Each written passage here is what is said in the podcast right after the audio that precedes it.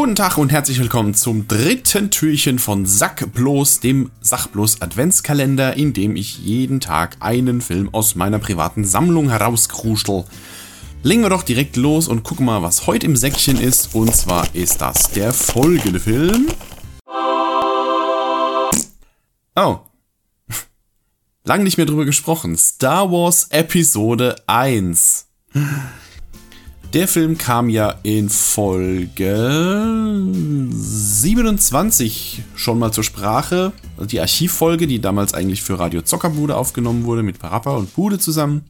Aber ich denke, erstens mal war er nur einer von sechs Filmen, über die wir gesprochen haben. Und es ist jetzt auch schon wieder eine ganze Weile her. Ich denke, da können wir noch mal ein paar Worte drüber verlieren. Ja, mein Gott, Star Wars Episode 1. Ich meine, mittlerweile hat jeder seine Meinung zu diesem Film gebildet, vermutlich. Ähm, damals, als er rauskam, war es der größte Hype aller Zeiten, ne? nach so vielen Jahren endlich wieder Star Wars. Wir waren in der Vorpremiere. Es war, glaube ich, die erste Vorpremiere, in der ich in meinem, in meinem Leben überhaupt gewesen bin. Alle waren mega gehypt und ja, dann kamst du aus dem Kino und mit so einer huh, Reaktion. Also, äh, man hat noch versucht, sich den Film irgendwie schön zu reden damals, aber man hat schon, auch wenn man von den Effekten damals noch äh, völlig weggeblasen war, 1999 kam er, glaube ich, raus, oder 2000, ich weiß gar nicht mehr. Ähm, da war das ja noch State of the Art alles, da hat man es irgendwie, hat man sich davon noch beeindrucken lassen, aber je mehr man den Film hat sacken lassen, desto mehr hat sich dann langsam so durch, äh, ist die Erkenntnis durchgesickert, so, ne, das war nix ähm, ne, mit solchen, solchen Sachen wie halt äh, Jar Jar Binks allen voran hier, der, der absolute Null-Comedy-Charakter, der halt zwar als Comedy-Charakter angelegt war, aber halt eben absolut null lustig ist, nur blöden Slapstick von sich gibt, über den wahrscheinlich nicht mal Kinder lachen können. Ja, der, der, die Hauptfigur, um die sich, also ist eigentlich nicht die Hauptfigur, aber es dreht sich halt um den jungen Anakin Skywalker als Kind, was die langweiligste Figur aller Zeiten ist der jugendliche Darth Vader, also der, Jugend, der, jugendliche Anakin Skywalker, der so langsam anfängt, rebellisch zu werden und so die Motive der Jedi in Frage zu stellen, bla bla bla. Das ist eine spannendere Figur, da weiß man, da passieren Konflikte, ne? er, er, er hadert mit sich, bla bla bla. Aber das Kind ist halt so langweilig, wie es nur irgendwie geht. Er ist halt der absolute Golden Boy, ja? er ist total lieb und nett und brav und hilft seiner Mami und opfert sich auf für sie und ja, und dann ist er auch noch ein typisches Filmkind, also so ein, so ein, alt, ein altkluges Balk irgendwie.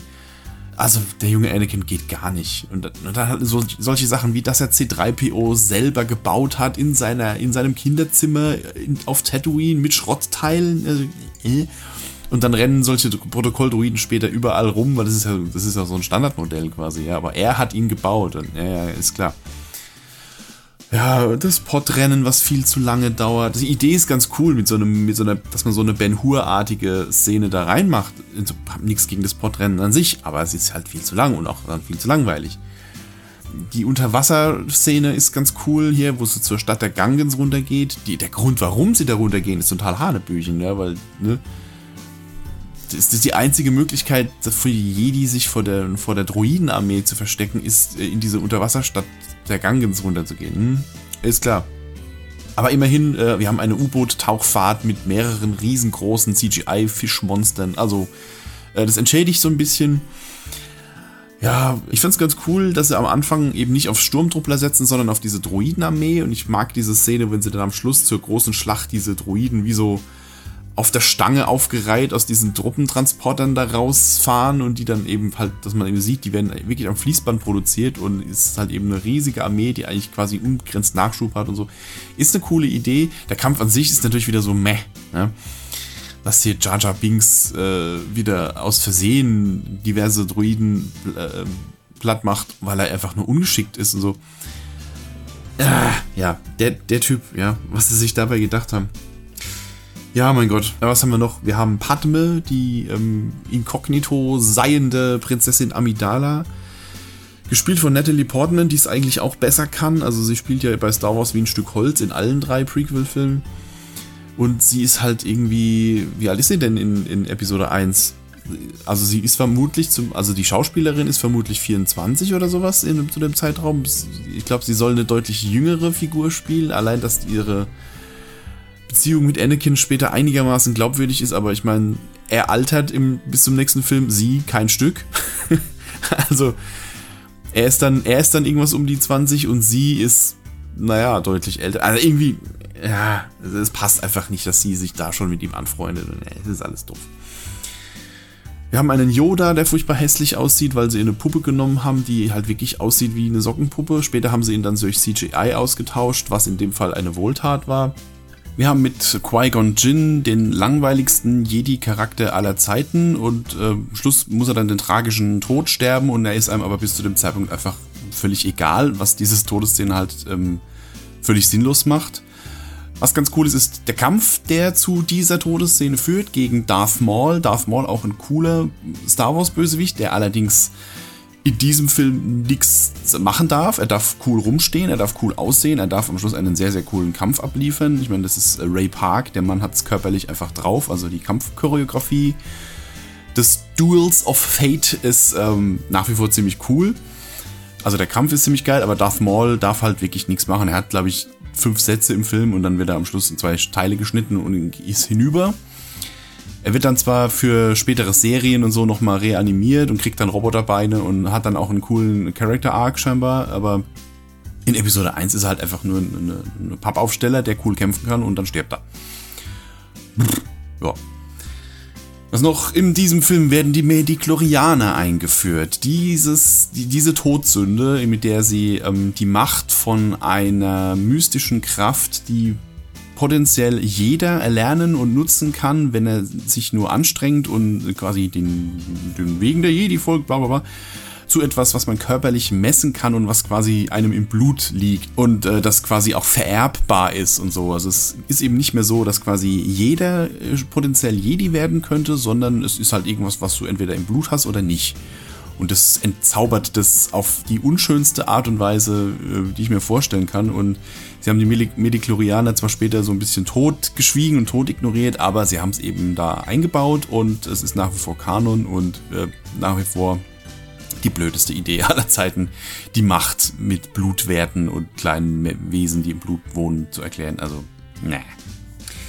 Wir haben furchtbar platte Dialoge, furchtbar langweilig inszenierte Dialoge, weil die immer nur so langweilig nebeneinander herlaufen. Ach, ich weiß auch nicht. Ich, es, es wird schon sich so viel über diesen Film beklagt und ähm, ich habe ihn ja für unseren Star Wars Podcast damals, äh, für die erste Folge, nochmal geguckt und die Effekte sind leider, auch wenn sie damals bahnbrechend waren, furchtbar schlecht gealtert. Das ist dieses ganze, dieser CGI-Overkill, der mittlerweile halt auch überhaupt nicht mehr echt aussieht, gerade wenn da echte Schauspieler in diesem Greenscreen CGI-Hintergrund rumlaufen, das kannst du heute einfach nicht mehr anbieten. Ähm, normal würde ich sagen, es wäre schön, wenn sie da mal so eine Digital Remastered Verfassung machen würden, aber auf der anderen Seite, das macht den Film an sich auch nicht besser. Insofern. Äh, was ich ja lustig finde, ist, dass jetzt, wo die Sequel-Trilogie beendet ist und man jetzt auch weiß, wie die so ausgeht, ähm, dass jetzt tatsächlich die Prequel-Trilogie und vor allem Episode 1 auch so ein bisschen in einem besseren Licht dastehen. Weil die zumindest eine klare äh, Handlung hatten, wo es denn hingehen soll, was so die Struktur sein soll. Also wir begleiten halt den, den jungen Anakin Skywalker von Kindesalter bis zum erwachsenen Mann, bis er halt auf die dunkle Seite wechselt. Es hat einen klaren Plot, diese drei Filme. Mit zwar jede Menge Blödsinn zwischendrin, aber zumindest haben die die wissen, wo es hingehen soll. Und das haben die neuen Filme ebenso gar nicht. Da fragst du dich ja nach jedem Film, ja, und nu, was, wo, wo soll es jetzt hin? Ja. Und das hat die, die Prequel-Filme so leicht rehabilitiert tatsächlich, zumindest was die Struktur angeht. Aber naja, das macht halt Episode 1 eben auch leider zu keinem besseren Film, den ich halt nach wie vor von allen Star Wars-Filmen als den ausklammerbarsten bezeichnen würde, weil es passiert in diesem Film nichts was für die späteren neun Filme, also die späteren acht Filme, die noch irgendwie sind, äh, irgendwie von Belang wäre. Das Einzige ist halt, dass hier Palpatine ähm, zum ersten Mal auftaucht und halt ihm am Schluss mal grimmig, mysteriös in die Kamera gucken darf und man dann schon ahnen kann, was aus ihm später wird und so. Aber ansonsten passiert in diesem ganzen Film nichts Plotrelevantes. Es laufen nur ganz viele, teilweise schlecht bis geht so geschriebene Figuren durch einen schlechten CGI-Hintergrund und reden sehr langweilige Dinge. Tja, was soll man dazu sagen sonst noch? Ich meine, ja, ihr wisst es ja, der Film ist alt genug und wurde oft genug durch den Kakao gezogen. Deswegen höre ich jetzt auch einfach auf, in der Hoffnung, dass morgen wieder was Besseres kommt. Achso, wenn ihr den Film etwas ausführlicher besprochen haben möchtet und es noch nicht getan habt, dann empfehle ich euch natürlich, euch Folge 27 nochmal anzuhören beziehungsweise die entsprechende Folge von Radio Zockerbude, je nachdem, wo ihr das lieber macht, ist es mir egal. Da reden äh, Parappa, Hude und ich äh, sehr, sehr ausführlich über die Star Wars Episoden 1 bis 6.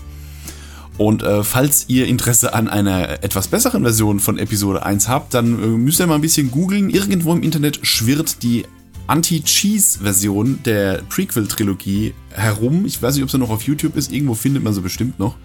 Da hat sich irgendein cleverer Mensch hingesetzt und hat äh, die ganze Prequel-Trilogie entsprechend geschnitten, sodass der meiste Bullshit rausfliegt. Ja, da hat zum Beispiel sowas gemacht wie äh, Jar Jar Binks einfach um zu synchronisieren. Also der hat, macht jetzt nicht mehr, mich ist er schon wieder in Kacker getreten, sondern er macht einfach hier irgend so Alien-Gebrabbel und sie haben ihn halt mit äh, untertitelt mit einigermaßen cleveren Texten und schon wirkt es ganz anders. Also falls jemand Bock hat, den Film nochmal in etwas besser zu sehen, äh, sucht mal nach, nach dem Anti-Cheese-Cut. Da gibt es leider nur auf Englisch, aber ich denke, das äh, kriegt er hin.